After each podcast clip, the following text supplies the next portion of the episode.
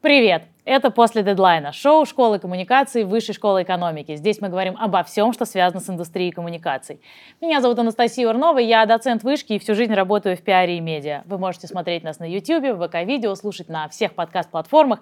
Обязательно подписывайтесь, ставьте лайки, оставляйте комментарии и поделитесь этим выпуском с друзьями.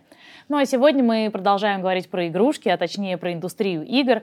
Если вы все еще не знаете, сколько миллионов долларов может стоить производство и продвижение несложной мобильной настольные игры типа «Собери несколько квадратиков в ряд», то идите и посмотрите наш прошлый выпуск. А сегодня мы будем говорить о том, как другим брендам интегрироваться в игры, работать с игровым сообществом, кто тут инфлюенсер, где сидят люди и как во все это максимально нативно войти.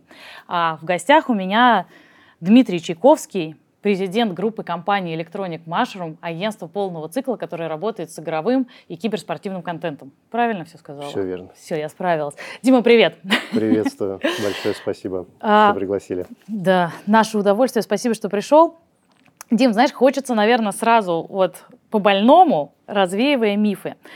Правда ли, что люди, которые играют в игры, это какая-то такая специфическая, маргинальная аудитория, люди, не знаю, до 24 лет, не очень-то платежеспособные. Мы отошли от того, что это, условно, в компьютерные игры играют только школьники и молодые люди, и да, а платежеспособная аудитория тоже играет в игры. Я вообще посмотрела, что сейчас игровое сообщество по миру это порядка трех миллиардов человек, что, в принципе, сильно бьет по всем возможным стереотипам о гейминговом сообществе. А, да, наверное, это так. Точно знаю, что эта статистика не различает пользователей, которые играют на приставках, которые играют на компьютерах персональных, и пользователей, которые играют на смартфонах своих. Могу точно сказать то, что сейчас э, мобильный гейминг развивается намного быстрее, чем все остальные платформы. Ну а что касается популярности и взрывного роста, да, это низкий порог входа, то есть тебе не нужен компьютер, там, условно, за 150 тысяч рублей, чтобы играть в него. Ты не привязан к месту, вот, это доступность, и просто у тебя есть интернет и мобильный телефон, и ты можешь погрузиться. И три минуты. Три в зависимости от того, что ты играешь. Ну да, факт. Слушай, тогда вот еще, наверное, важный стартовый вопрос. Правда ли, что интеграция в игры это только для больших, богатых, крупных компаний? А, ну, отчасти это так. Если ты хочешь, чтобы твой бренд засветился как-то в, в игре, построить вот э, эффективную коммуникацию между пользователями игры и своим продуктом, то да, это стоит дорого. Это долго, дорого, и, но зато эффективно, зачастую. С чего начинается вход в деньгах в такую интеграцию? Ну, это десятки миллионов рублей, если мы говорим про российский рынок. Я бы, наверное, назвал эту сумму от 20 миллионов. Вот. Это, наверное, самый доступная возможность, которая есть на данный момент. Когда мы вообще говорим про интеграции да, в такие игры, я понимаю, что есть несколько уровней, как мы можем в это войти. Самое такое простое, если мы говорим про игры на PC и консоли, это вот вы идете по дивному красивому миру, там рекламный щит, и вы видите рекламу какого-то товара. Ну, ну например. Или вот могу привести из, из последнего бренд Hamilton, это часы, э, выходил шутер а Far Cry, они интегрировались. Бренд Хэмилтон интегрировался в эту игру. Это продукция компании Ubisoft. А, соответственно, главный герой, персонаж носил эти часы у себя во время всего действия, во время всего ну, То есть это, по сути, игры. то же самое, что в Джеймсе Бонде раньше было сплошной продукт плейсмент. Роллс-Ройсов там и всего Астон Мартинов, точнее, да. да, и всего остального. Да, тут вот герой ходил с часами этими. Ну, как раз это шутер, у тебя всегда видны твои руки, и у тебя вот часы, причем они вот перевернуты в тактической форме вот на запястье. Кайф. Вот это один из, э, возможно, да, это классная история. А много кто увидит из геймеров, Э, твою игру, тем более продукт был ориентирован, понятное дело, на молодую аудиторию, и, наверное, это сработало. Но тут есть, конечно, и свои нюансы, потому что, например, э, такую интеграцию, ну, она хорошо работает как бренд awareness, наверное, но э, посчитать ее эффективность довольно-таки сложно, потому что непонятно, сколько благодаря этой интеграции купили твоих часов. Сейчас бренды, они, ну, так всегда было, но сейчас особенно они считают деньги. Вот, им Смотрите важны, на них. Да, им важны, ну, важны конверсии, а, важен полезный выхлоп, сколько продукции было продано, и вот вся вот эта вот статистика, аналитика, то есть тебе надо доказать о том, что твоя интеграция будет а, полезно и выгодно для них. Ну, по сути, это же реально недоказуемая история, как с любым продукт-плейсментом. Такая история, например, да, скорее всего, она недоказуема. Есть другие э, виды интеграции, которые можно э, успешно посчитать. Как, когда например? ты, например, когда ты, например, продаешь э, свою, свой, свою продукцию через лаунчер, условно. То есть мы делаем коллаборацию с какой-то... Так, сейчас маленькая под звездочкой, да, что такое лаунчер? Ло- Это сайт типа Стима, Да, совершенно верно. Это ну, программа или сайт, можно так называть, типа Steam, типа, типа Battle.net, типа Uplay и так В далее. общем, для максимально непосвященных ты заходишь на сайт, там куча разных игр, можешь выбрать, во что тебе поиграть. Да, это называется лаунчер условно. Ну, есть лаунчер, либо меню игры. Давайте называть это так. То есть ты прежде чем совершить игровую сессию, заходишь в меню игры, и там уже ты начинаешь коммуницировать непосредственно с самой игрой, где ты выбираешь настройки, там задаешь какие-то параметры э, игровой сессии, и там ты уже можешь коммуницировать с продуктом, который туда интегрирован. То есть не только через лаунчер, а уже через само меню игры. И вот, например, э, делаем коллаборацию бренда э, с игрой. Э, Ты заходишь в это меню, и у тебя в меню предлагается нативно о том, что если вот ты так замечательно играешь, что ты можешь еще играть лучше вот на таком устройстве, например, если мы говорим про мобильную игру. Вот ты можешь прямо через эту игру приобрести смартфон или заапгрейдить его. И при приобретении этой игры ты получишь э, бонусную внутриигровую валюту в каком-то э, коэффициенте, либо какой-то э, внутриигровой предмет, который там типа будет красивее, чем у всех остальных пользователей, которые не сделали эту покупку. А такую историю довольно-таки легко посчитать. Ну, все это делается для того, чтобы посчитать. Ты понимаешь, сколько там устройств, сколько продукции было продано и как это все выглядело. И есть тоже интеграция, которая направлена на продажу продукта. Они, наверное, ну, более классические, более понятны э, там, условно старшему поколению. Когда ты когда мы раньше покупали там бутылки газировки, на которых были какие-то Под под, крышкой. крышкой подарки, да, сейчас это могут быть э, промокоды непосредственно в игре. Ты покупаешь продукт, вводишь здесь сейчас на своем там компьютере, на своем устройстве а, промокод и получаешь бонусы внутри игры. Это очень ценится среди э, игроков. Да? И вообще, да, это очень хорошо работает, очень хорошие конверсии дает. А такие, кстати, штуки делаются, как прям большая комплексная компания. Может, они что-то добавляют на этикетки или Это отдельный локально? вид. Это условно коллаборация, когда ты наносишь э, героев игры на, свои, на свою продукцию. Вот как это как раз-таки было сделано с Pepsi или с теми же смартфонами Infinix, которые вот мы продавали через э, мобильную игру. Такие истории тоже возможны, они тоже работают. Когда ты видишь персонажа своей любимой игры на продукте, то у тебя больше шансов, наверное, купить его. А это прям настолько широкая аудитория у этих игр, что там какому-нибудь Пепси имеет смысл а, аж на этикетку наносить? Ну, конечно. Ну, вот я могу там по официальным данным, например, да, там в Counter-Strike ежедневно играет там около трех миллионов человек. Одна из там топовых игр а, Standoff 2, ее МАО, МАО это количество пользователей, уникальных пользователей, которые заходят в месяц в эту игру, равняется 15 миллионам человек. Это отличные цифры, то есть это 15 миллионов уникальных человек в месяц заходит в эту игру. Это 15 миллионов уникальных контактов для бренда, которые потенциально могут купить его продукцию. Особенно если она, э, она релевантна этой аудитории, то это отлично сработает. Ну, условно, потому что ну, геймеры это не, не скажу, что это специфические люди, это такие же люди, как э, мы, э, ну, как и все. Они как мы. Да, как, как и все, это ну, я геймер, ты, как выяснилось, э, геймер.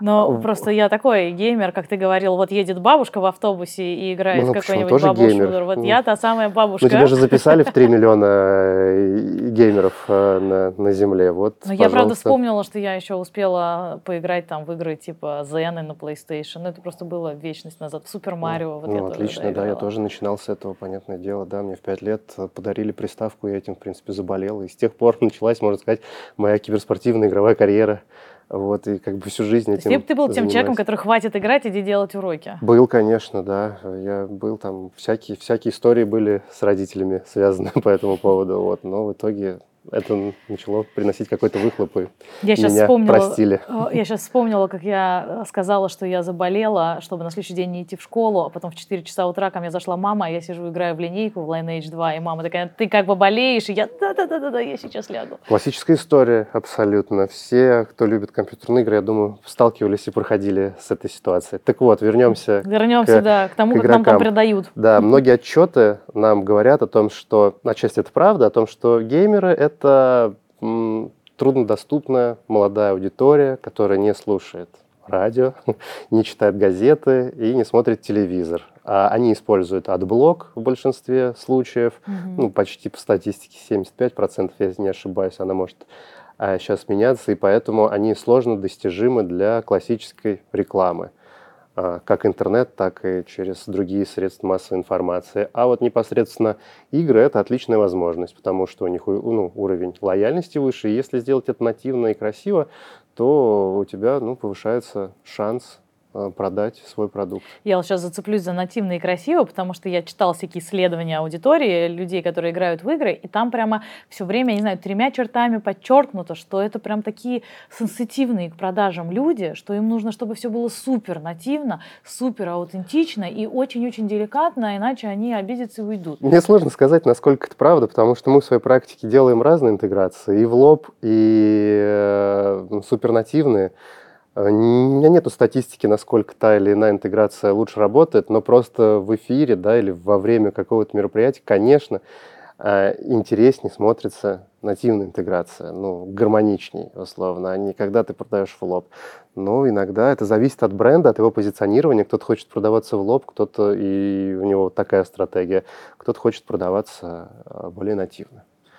Мне, кстати, вот вообще интересно, в общей массе интеграций, чего больше? Какого-то интересного подхода со спецпроектами, с какими-нибудь виджетами у стримеров и так далее? Или просто вот тебе видеоролик между трансляциями, посмотри? Это уже прошлый век. Все? Вот э, есть, да, когда там продаются, например, киберспортивные соревнования, да, там есть классический перечень интеграций. Ну-ка. Product placement в студии, пожалуйста, упоминание ведущими, да, там, оформление студии э, в идентике бренда, например, в его фирменном стиле, э, и тому подобное. Вир... Вот ролик всплывающий, как вы говорили, который вшит в трансляцию, который не блочится от блоком, да, это важно говорить всем э, рекламодателям и так далее. Это, ну, такие, там, кладбище логотипов, условно, где-то там из всех партнеров, которые не работают. Это такие уже интеграции, которые на самом деле, ну, они, может быть, направлены на бренд awareness, но не более. Они редко когда срабатывают. Мы все-таки сторонники так называемых ну, смарт-интеграций, которые новые, которые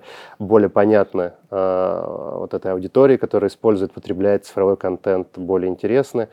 А, вот, мы стараемся как-то э, интегрировать так, во-первых, чтобы это можно было посчитать, чтобы пользователь совершил это полезное действие. Полезное действие может быть не только покупкой, подписка на социальные сети, просмотр нужного тебе ролика, а, там, поставить лайк под нужным тебе, комментарий и, и, и так далее, привести друга. Может быть, ты не продашь ему, но, возможно, ты приведешь его в свои... Ну, вовлечешь. Да, вовлечешь как-то, и в дальнейшем, возможно, он станет твоим там, покупателем. Так, а какого типа тогда интеграции сейчас работают? Я там читала много кейсов, когда люди в восторге от того, что действительно а, идут к стримеру, делают ему какой-нибудь виджет, и аудитория на него массово кликает, стример выполняет какие-нибудь активности по этому поводу. Но, как бы, честно говоря, мне показалось, что, может быть, немного притянуто за уши. Ну, типа, я вот читала какой-то кейс, ребята делали, а, продвигали Nissan, Кашкай, по-моему. Да. И ты переходил в итоге на сайт Nissan, где ты мог собрать свой Кашкай.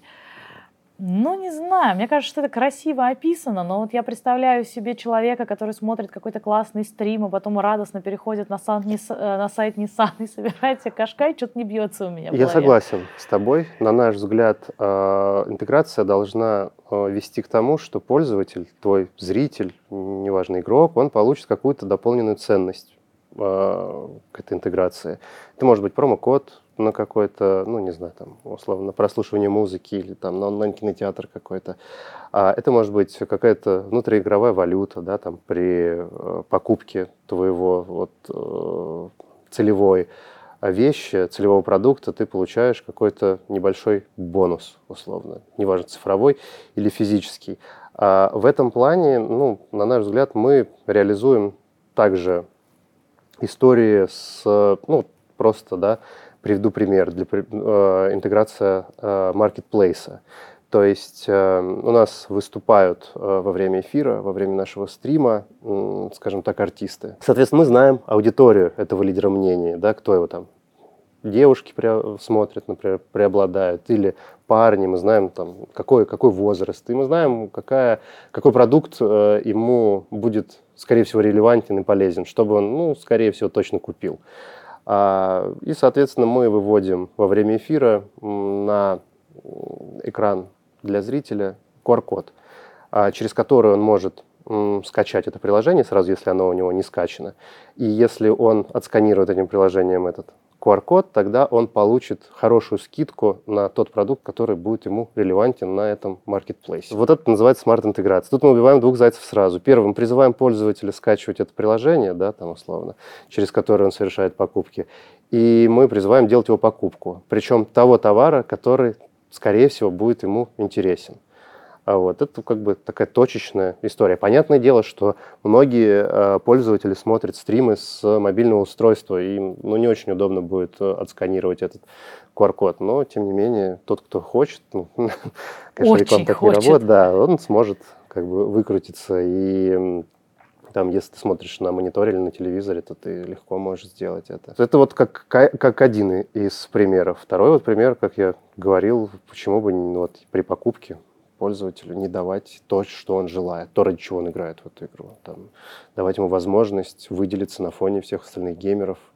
При покупке вот такого устройства ты получишь а, дополнительную ценность. Тоже классно. Ну вот если ко мне придет агентство и скажет, слушайте, придумали вам потрясающую интеграцию во ВКонтакте, а другой придет и скажет, слушайте, глупости, нам нужно идти в Дискорд, мне кому верить? Тоже нельзя все за, под одну гребенку.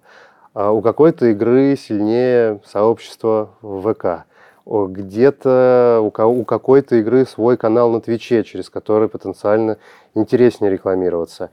Плюс очень важно, какой продукт ты рекламируешь, под какую аудиторию.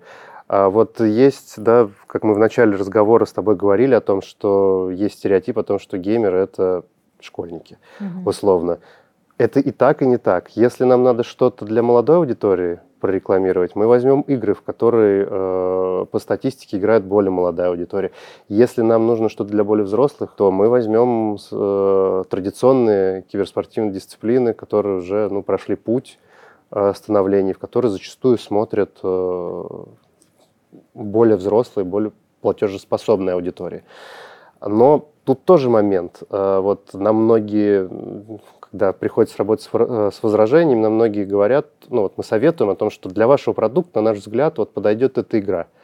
А, э, и несмотря на то, что они продают э, продукт для, там, условно, молодой аудитории, а, они говорят, ну, это же не платежеспособная аудитория. Ну, тут 14-16 лет ребята играют, откуда у них деньги? Ну, и вот тут вот хочется привести пример с Макдональдсом, ведь он э, отчасти и так хорошо ну, там, чувствовал и чувствует себя, потому что дети туда тянут своих родителей благодаря вот этим вот хэппи-милам и вообще вот этому настрою молодежному. Поэтому здесь абсолютно так же работает. Э, ну, там, ваш ребенок проводит время в компьютерной игре, э, пожалуйста, вот э, мы там, через компьютерную игру рекламируем там смартфон, который может подойти там типа к этой а, мобильной игре, или мы рекламируем там, не знаю, какую-нибудь продукцию питания, там газировку и так далее.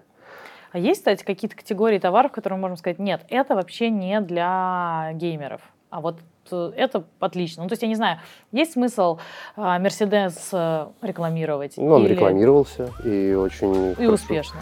Я не могу сказать, насколько это было успешно, но несколько лет он э, активно рекламировался. Это было в дисциплине League of Legends, это Riot Games, издатель. Kia также заходила во всю эту историю. Также а если не ошибаюсь, э, в каких-то годах на мажоре по доте тоже Мерседес рекламировался, лучший игрок мажор получал Мерседес в тот момент. Э, да все, что простые люди э, используют в своей повседневной жизни, то ну и геймеру можно рекламировать. Ну, все, что мы ну, видим... Я просто как бы прошу прощения, конечно, но Mercedes это не совсем машина простого человека. То есть Kia, допустим, да, окей, я понимаю, рекламируем чипсы Pringles, никаких вопросов. Рекламируем Adrenaline Rush, никаких вопросов. Но если мы, например, говорим про супер премиум сегмент или наоборот это игра в долгую. Когда вот мы говорим о премиальном бренде, таком как Mercedes или Porsche, они зачастую играют в долгую. И вот если честно, я играл, вот есть такая игра Net for Speed, если знаете, гоночки. Я в нее, и в нее вот. я тоже играла, и кстати. И там была серия, вот этой вот специально выпущенная игра Porsche, mm-hmm. Net for Speed Porsche, которая была посвящена именно этим автомобилям. Ну, я как бы заразился этими автомобилями, играя вот в эту игру, поэтому э, такие бренды, они как бы, ну, зачастую там, не Вырастили. смотрят здесь и сейчас, а вот они растят свою аудиторию. Поэтому это ну, через 10 лет, возможно, там, не знаю, 10% от тех, кто смотрит, они разбогатеют, ну, или там у них, их э, достаток будет позволять себе приобрести Mercedes или Porsche. Тем более Mercedes сейчас есть тоже разные. Они не обязательно там супер дорогие. Понятное дело, что это условный премиум сегмент, но они довольно-таки простенькие сейчас. А насколько это целесообразная штука для брендов, которые не продают какие-то товары, а, скажем так, объектов авторских прав, сериалы, персонажи, герои, приходить в игры и вставать туда? Ну, типа, в принципе, сейчас, да, можно же посмотреть, что куча суперпопулярных актеров, там, один Киану Ривз уже, вот, пожалуйста, главный герой Киберпанк, что там, 2077 или да, что-то да, в этом духе, да. и, и их много. А, это такая взаимовыгодная история и для актера, и для игры, или кто-то здесь все-таки... Если игра не провалится, то это взаимовыгодная история. А если, ну, Киану Ривз просто уникальный человек, мне кажется, что бы ни случилось с Сайберпанком, его все равно будут э, любить, уважать и боготворить, Факт. условно. А вот, но... Ну, вот Кевин Спейси тоже уже фигурирует в играх. Ну, там уже много кто фигурирует э, в играх. Ну, тут не надо, на самом деле, делать параллели между э, кинематографом и компьютерными играми. По факту это, ну, вот они очень близки э, по своей части. Почему бы не купить... Э, знаменитость в себе в игру. Но точно могу сказать, что изначально это делается для привлечения игры. Это как, знаете, вот сериал или фильм, вот, в котором играет такой знаменитый актер, на которого вы пойдете, скорее всего. То же самое с игрой. Вы купите ее, если даже вы ну, там, не особо игрок, ну, поиграть так. за Киану Ривза, это Но замануха. поиграть за Киану Ривза или с ним поиграть, выполнить какой-то квест, это вот прикольно будет. Окей, если мы все-таки, да, говорим про инфлюенсеров, про тех самых, тут же в первую очередь стримеры, правильно? Угу. Интересно, опять же, если мы хоть что-то знаем про расценки работы с обычными инфлюенсерами, и мы там даже знаем, они нано, микро и так далее, то вот про стримеров как-то особо никто ничего не говорит. Тут есть какой-то гайд по ценам, я не знаю, классификация их, как мир живет этот? Ну, как говорится, на самом деле я как бы, мы в своей э, работе прибегаем к, как и стримерам, так и другим лидерам мнений, блогерам, там, деятелям поп-культуры. И, если честно, я особо разницы не замечаю между ними. Как и везде. Есть надежные, есть ненадежные, есть у кого-то маленькая, а, условно, аудитория, но она дает тебе больше выхлоп, чем у человека с большей аудиторией. Все как, как, все как везде. Все как везде, да. Я бы не разделял бы вообще на самом деле их между собой. Просто, да, у стримеров более специфическая площадка. Да, на Твиче есть э, функционал, который может тебе как раз-таки вот помочь реализовать эти смарт-интеграции. Но он не настолько там, крутой и превосходит э, все эти э, остальные площадки. Слушай, вот интересно, мы, в принципе, сейчас говорим, становится довольно очевидно, что ну, как бы в индустрии гейминга все как всюду. Такие же инфлюенсеры, в принципе, плюс-минус те же площадки, ну, пара специфических, ну, а где нет специфических. А, интеграции в саму игру, ну, это стандартный продукт плейсмент просто в игру, а не в кино. Короче, все как везде. Но все-таки есть ощущение, что эта индустрия, она как-то немного живет сама по себе. Вся информация о ней не интегрируется во все остальные маркетинговые какие-то обзоры, потому что ну, вот пойдешь смотреть статистику, а кто, какие социальные сети растут, а в каких социальных сетях собираются работать маркетологи, а кто самый влиятельный инфлюенсер. Но там ничего не будет про гейминг. Откуда берется вот эта вот обособленность? Не знаю, просто общество, на мой взгляд, вот такую вуаль создали вокруг этой индустрии. И, ну, как бы считают ее, сейчас-то уже нет, наверное, но, по крайней мере, раньше считали что это условно маргинальное времяпрепровождение. Плюс, э, ну, бренды, они же, они на самом деле выводят его зачастую из этой вуали, потому что они, ну, везде аудитория уже сожрана. Там телевизор, радио, классические интеграции, а тут вот вроде как... Еще что-то новенькое? Что-то новенькое, можно попробовать посмотреть, работает, не работает вся эта история, как она выглядит. Тем более вот когда у нас киберспорт признали, там из каждого утюга кричали о том, что вот киберспорт, это новый канал, сумасшедшие конверсии, давайте несите сюда свои денежки, будет все круто. А по факту, ну, тебе особо ничего нового-то не дали. Многие бренды обожглись, на самом деле, об этом. Компания, рекламодатель платит за уровень подачи твоей информации, то, как ты будешь продавать этот продукт конечному пользованию, то, как ты выстроишь эту коммуникацию, это вот стоит дорого а не сама интеграция, на самом деле. Ну, если мы не говорим об интеграции в игру. Ну да. Условно. Ну, по большому счету, все еще, ну, как, все как везде. Можно сделать спецпроект в СМИ. Можно топорно и, и дешево. Можно э, с задором, оригинальностью и умом будет дорого. Совершенно верно, да. Это вот все вуаль какая-то непонятная. Снимаем непонятная. эту вуаль. Окей, э, смотри, есть еще такая история, когда компании приходят, например, в, в игры типа открытого мира, да, Roblox, Minecraft, делают там что-то свое, и мы потом читаем фантастические кейсы, Отчеты. как это было супер эффективно, тысячи-тысячи людей пришли, посмотрели, все великолепно, и какие бренды только этого не делали, и Louis Vuitton там, на Roblox я имею в виду, и, и Adidas там, и российский сервис мини-видео Япи там, короче, все там. И Яндекс, и концерт Шафутинского, и Тинькофф Тиньков и все. Все это. туда. Что ты по этому поводу думаешь? Насколько это классно и эффективно? А в начале, когда вот был самый хайп, наверное, это было классно и эффективно. Вообще, а, ну, мы как компания с осторожностью относимся к термину а, метавселенной и вот этих вот виртуальных миров, потому что не видим разницы между классическими а, компьютерными, ну, неважно, и видеоиграми, и а, метавселенными. Можно я на секунду здесь тебя перебью, потому что я, честно говоря, голову сломала. Я вижу слово Roblox и пишут метавселенная. А я, простите мне мою интеллектуальную ограниченность, я не могу понять, да почему это метавселенная. никто не может понять, что такое метавселенная. Спасибо тебе за то, что ты пришел это сказать. Все говорят, все говорят об этом, но никто четко не может кто сказать, что такое. Кто крикнет, тот и прав, да? Кто, кто как хочет, так условно понимает всю эту историю. Ну, условно, это виртуальный мир. Есть определение метавселенной, есть централизованные, есть децентрализованные метавселенные. Там есть несколько вот э, как бы определений, там, условно, это возможность э, открытого мира, возможность перемещаться по нему, там, коммуницировать с, другой, с другими игроками в этом свободном мире, обладать какой-то виртуальной собственностью. Это... Линейка моего детства. Это оно и есть. Присутствие виртуальной валюты, которая может быть выражена в реальном эквиваленте. Ну и как это отличается от э, классической игры MMORPG? Вот, в принципе, никак. Я вот э, встретился там, типа, в 95-м году с первой метавселенной в игре Ultima Online. Пожалуйста, чем это не метавселенная? Да, потом, когда будут развиваться э, технологии, они будут на, наверное, как-то эффективней выглядеть. Но если мы посмотрим, большинство метавселенных, которые были там условно на хайпе, которые там, это и Decentraland, и Sandbox, куда там условно и Snoop, и Snoop Dogg, и Nike заходила, и Tesla, и Atari, и все остальные, все там скупали и земли, и строили свои а, виртуальные среды, и как-то коммуницировали с аудиторией, ну, они сейчас там, если посмотреть на графики их популярности, то она стремится к нулю довольно-таки быстро. И люди очень сильно теряют интерес к ней, потому что она не может дать ничего нового по факту. Это просто красивое слово. Да, кто-то начинает там вводить э, там блокчейн, криптовалюты, вся эта история, но она работает до, того, до тех пор, пока ты разбрасываешь условно деньги в этой э, метавселенной с вертолета. И когда ты выполняешь условные какие-то квесты за эти, э, за виртуальные деньги, ну, за криптовалюту, которая действительно там можно пойти на криптовалютной бирже Вполне поменять.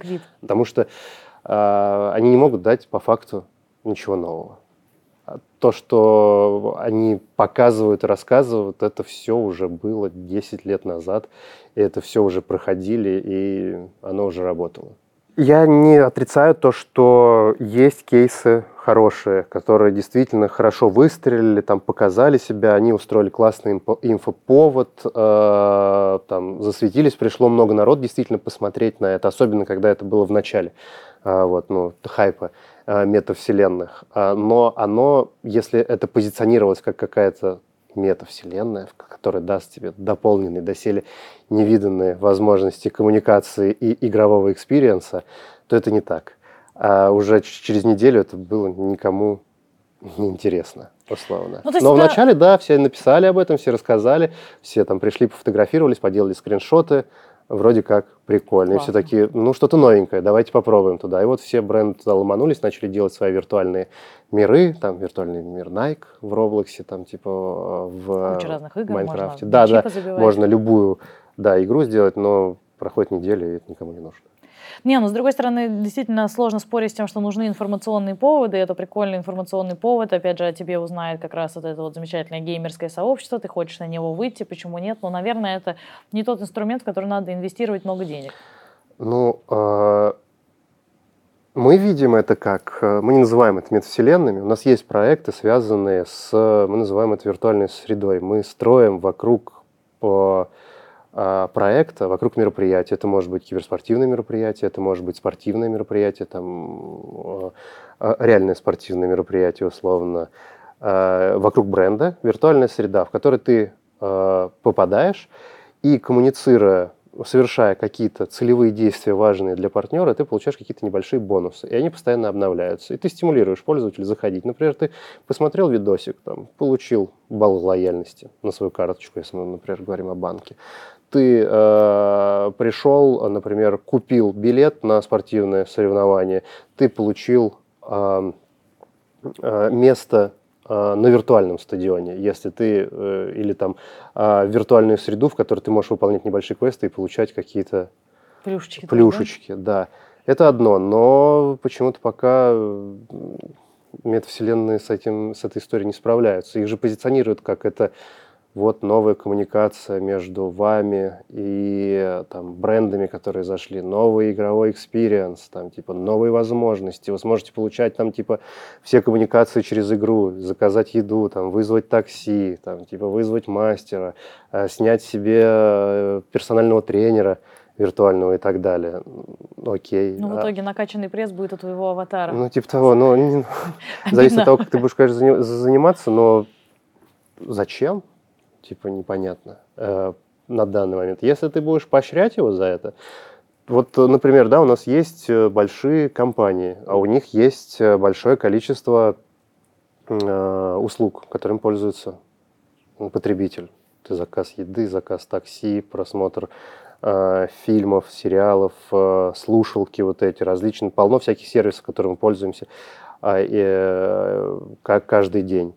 И вот виртуальная среда, в которой, если ты заказываешь какую-то историю в реальной жизни, ты получаешь что-то в виртуальной среде. Выполняя какой-то квест в виртуальной среде, ты получаешь в реальной жизни какой-то бонус условно. Пока ближе всего к этому Яндекс, да, это, наверное... У них, кстати, под Новый год как раз была какая-то... Вот-вот, да. Они сделали свой город, ты там да, выполняешь да, какие-то задания, и по итогу можно это оно сэкономить есть. на Яндекс Плюсе. Да, это оно и есть. Но как мы не знаем точно, но как нам кажется, там пошли, возможно, пошел некоторый дисбаланс или, э, с вот этими баллами, и, возможно, оно стало частично невыгодно. Наверное, они сейчас подкрутят эту историю и внедрят, потому что это Э, ну, за этим, на наш взгляд, будущее. И это и есть метавселенная, ну, по факту, на наш взгляд. То есть где ты можешь получать какую-то дополнительную коммуникацию и дополненную ценность. То есть когда я что-то делаю онлайн, а потом плюшки у меня офлайн. Условно, да. Понимаешь, еще сейчас вот э, современные люди, особенно там молодые, они не делают разницу между виртуальной покупкой и реальной покупкой. То есть вот э, если там моему племяннику ему подарить машинку э, или, или скин на его любимого персонажа в игре. Для него нет разницы, возможно, это даже будет ему интересней, скин в этой э, виртуальной игре. Но мы все равно, да, здесь в первую очередь про PC говорим и эти самые э, приставки. Ну, я подсознательно как PC-геймер, я mm-hmm. говорю, да, я говорю ну, это сейчас очень развито в мобильном гейминге, даже, наверное. Очень хочется все-таки показать какое-то преимущество этой геймерской индустрии, потому что грустно, что ничего там нового по факту нету. Ты говорил то, что когда мы говорим про киберспорт, да, интеграции во многом такие, как и в обычный, но можно я, все-таки превзойти ожидания. Я, да, я назову эти преимущества. А, преимущество заключается в том, когда ты работаешь непосредственно с издателем напрямую. У тебя нету ну, может быть, и есть, но они гораздо слабее если вот как изначально было, когда пошел хайп на киберспорт, когда каждый там возомнил себя турнирным оператором, делал киберспортивные события, привлекал туда партнеров, и в итоге для партнера был относительно около нулевой а, выхлоп. Потому что, ну, ты делаешь это самостоятельно, у тебя нет никакой поддержки, ты строишь песочный замок на пляже издателя. Это вот как вы взяли футбольный мяч, вышли там, поиграли с друзьями. Также вы взяли Counter-Strike, там, типа, анонсировали какой-то турнир. Вы можете дворовой турнир там анонсировать по футболу, вы можете анонсировать какой-то турнир по контре. А откуда будут браться э, популярность, медийность? Э, почему ваш турнир будут смотреть? Почему он будет крутой? Ну, тут есть много составляющих. Должны быть а, серьезные киберспортивные коллективы, команды, у которых есть своя фан-база, на которых интересно смотреть. Должны быть серьезные лидеры мнения, которые будут освещать это, то есть комментаторы, аналитики а, и другой э, персонал, который будет подсвечивать всю эту историю. Должна быть серьезная медиабаза, э, которая будет, э, на которой будут каналы, на, то есть условно на которых будет вестись эта история. То есть недостаточно взять, создать Twitch-канал там, или ВК, и тут на него там крутой турнир анонсирует, ну, придет на тебя два человека посмотреть, там, твоя мама и, и Твой друг. папа. Да. А, в, вот и все. Но когда ты делаешь эту историю совместно с издателем, когда ты являешься его ну, доверенным лицом, его эксклюзивным турнирным оператором, его представителем, мы вот э, являемся э, несколькими представителями, неск, эксклюзивными представителями нескольких, нескольких таких игр. Таких. А, мобильная игра Standoff 2, вот, это один из наших ключевых партнеров. CD Projekt, э, мы, кстати, делали запуск э, в СНГ Сайберпанка. На нашей студии все это происходило, и концерт Нины Кравец, и за 24 часа до официального старта продаж нам CD Projekt предоставили эту игру. Вот это вот и есть уникальность. То есть за 24 часа до старта игры у тебя есть возможность уже начать играть в нее на своем канале, и тем самым ты интегрируешь в, этот, в эту трансляцию бренды, и пользователь видит уникальный контент. Еще никто не может играть в эту игру, еще ее невозможно купить, но у тебя уже есть доступ. Ты же можешь посмотреть. Да, это все благодаря тому, что у тебя есть хорошие отношения с издателем, то, что ты э, получил эти возможности. А, так вот, ты получаешь э, определенные привилегии в этой игру, в этой игре, вот, например, как CD Projekt раньше или как со стендов сейчас, и у тебя появляются эксклюзивные интеграции, которые ты не можешь реализовать, если ты организовываешь этот турнир самостоятельно. Ты можешь интегрировать в игру бренд, ну, в меню, в лаунчер, ты можешь привязывать к покупкам внутриигровую валюту, ты можешь использовать социальные сети издателя, а это самые сильные социальные сети. То есть не какой-то там условно комьюнити создало эту социальную сеть, да, оно может быть сильным, но это пер, ну, первоисточник от издателя, где все анонсируется и максимальная концентрация вовлеченных людей. Э, все социальные сети, там, от э, ВК, там, Дискорда и заканчивая. Это лидеры мнений, которые куплены издателем, официальные, которые э, выполняют там, указания, которые говорит им издатель. Если ты партнер издателя и ты привел партнера к нему, то, соответственно, ты становишься его партнером а, условно. Это ивенты, комьюнити-ивенты, которые посвящены а, выходу различного, ну, там, новый контент появляется, новые уровни, новые пушки в игре, там, а, а ты также становишься причастен к этому, ты получаешь возможность интегрироваться в этот контент уникальный. А, ну, Оффлайн, вот. кстати, что-то делается? Да, конечно, киберспортивные вот, соревнования официальные. Многие недооценивают эту историю, это выглядит очень серьезно и внушительно и красочно. Поздравляю!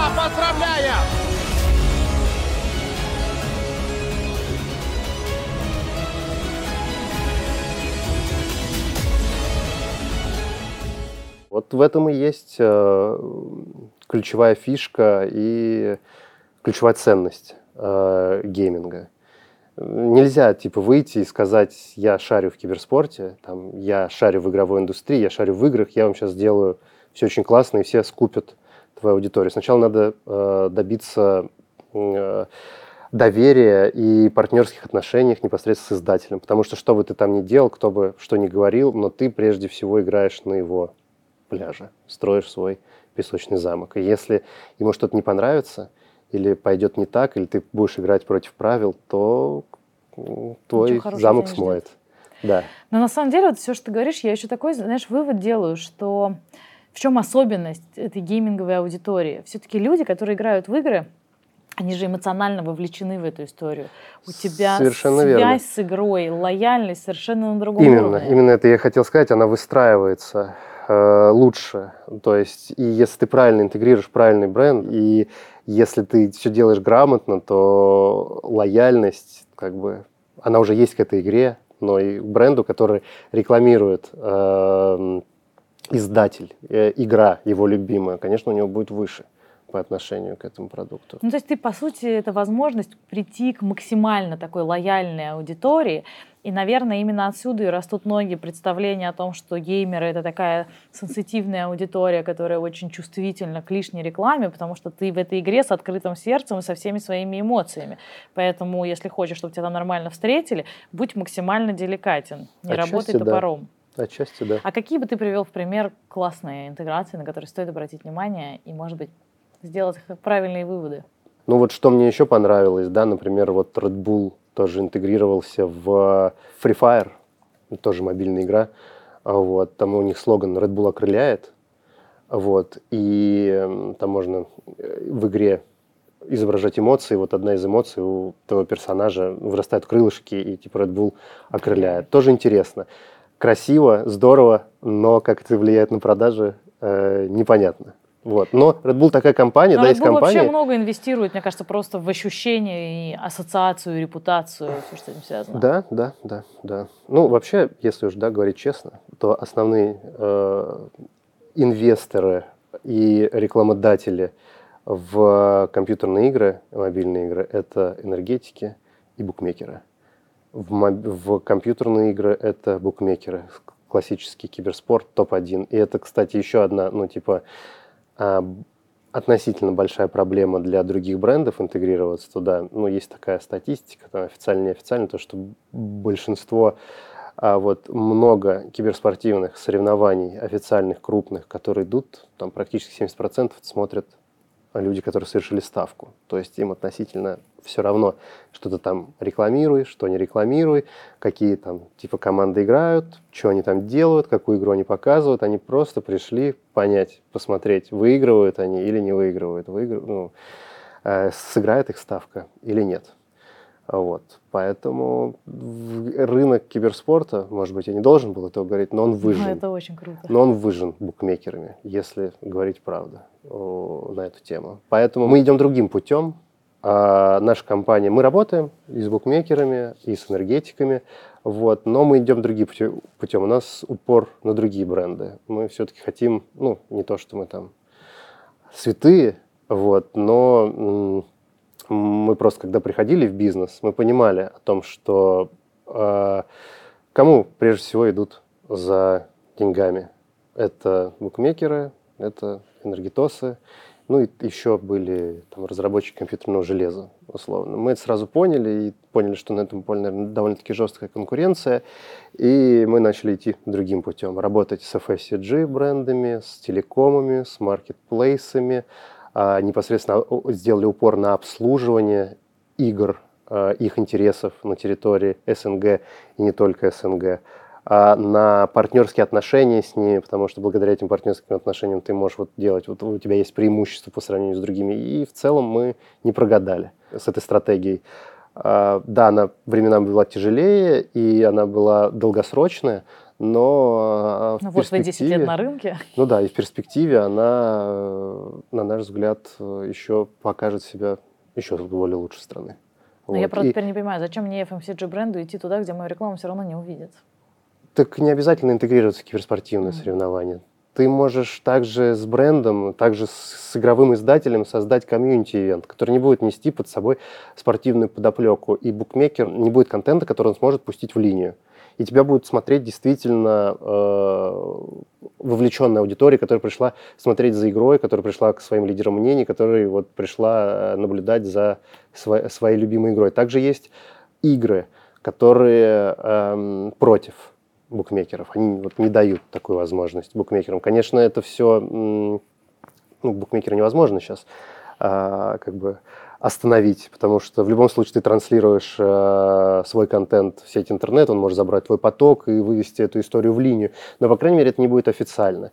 Э, у него будет, скажем так, больше сложностей, нежели с той игрой, с которой -то ты можешь это там относительно официально делать. А кто этого не разрешает? Ну вот, например, э, стендов против этой истории, не хочет э, сотрудничать с букмекерами ну, это и понятно, там все-таки аудитория помоложе. Вот, ну и они как бы социально ответственная компания, студия Axelbolt, вот, они э, не хотят сотрудничать с ними. А Ubisoft тоже негативно смотрели на эту историю. Но это все не имеет никакого значения, потому что большинство э, ставок совершается на две дисциплины. Это Dota и Counter-Strike. Это вот две самые популярные, самые классические, самые выгодные, эффективные киберспортивные дисциплины. Ну, зато понятно, куда не идти, если ты не букмекер, а кто-то другой. Ну, наверное, да. Наверное, да. Вот. Это, я тоже скажу, это мое личное, моя, моя личная точка зрения. Вот, возможно, она не совпадает со всеми остальными, но э, это вот, я так думаю. Слушай, классно. Спасибо тебе большое. Я теперь э, жду приглашения на мероприятие. В своей голове уже снимаю оттуда маленький сюжетик. Мне кажется, это очень интересно. А, спасибо тебе, что поделился. И мне кажется, тут много таких интересных инсайтов, которые просто так-то не узнаешь. Надеюсь, вам было интересно всем. Однозначно. Спасибо, Дима.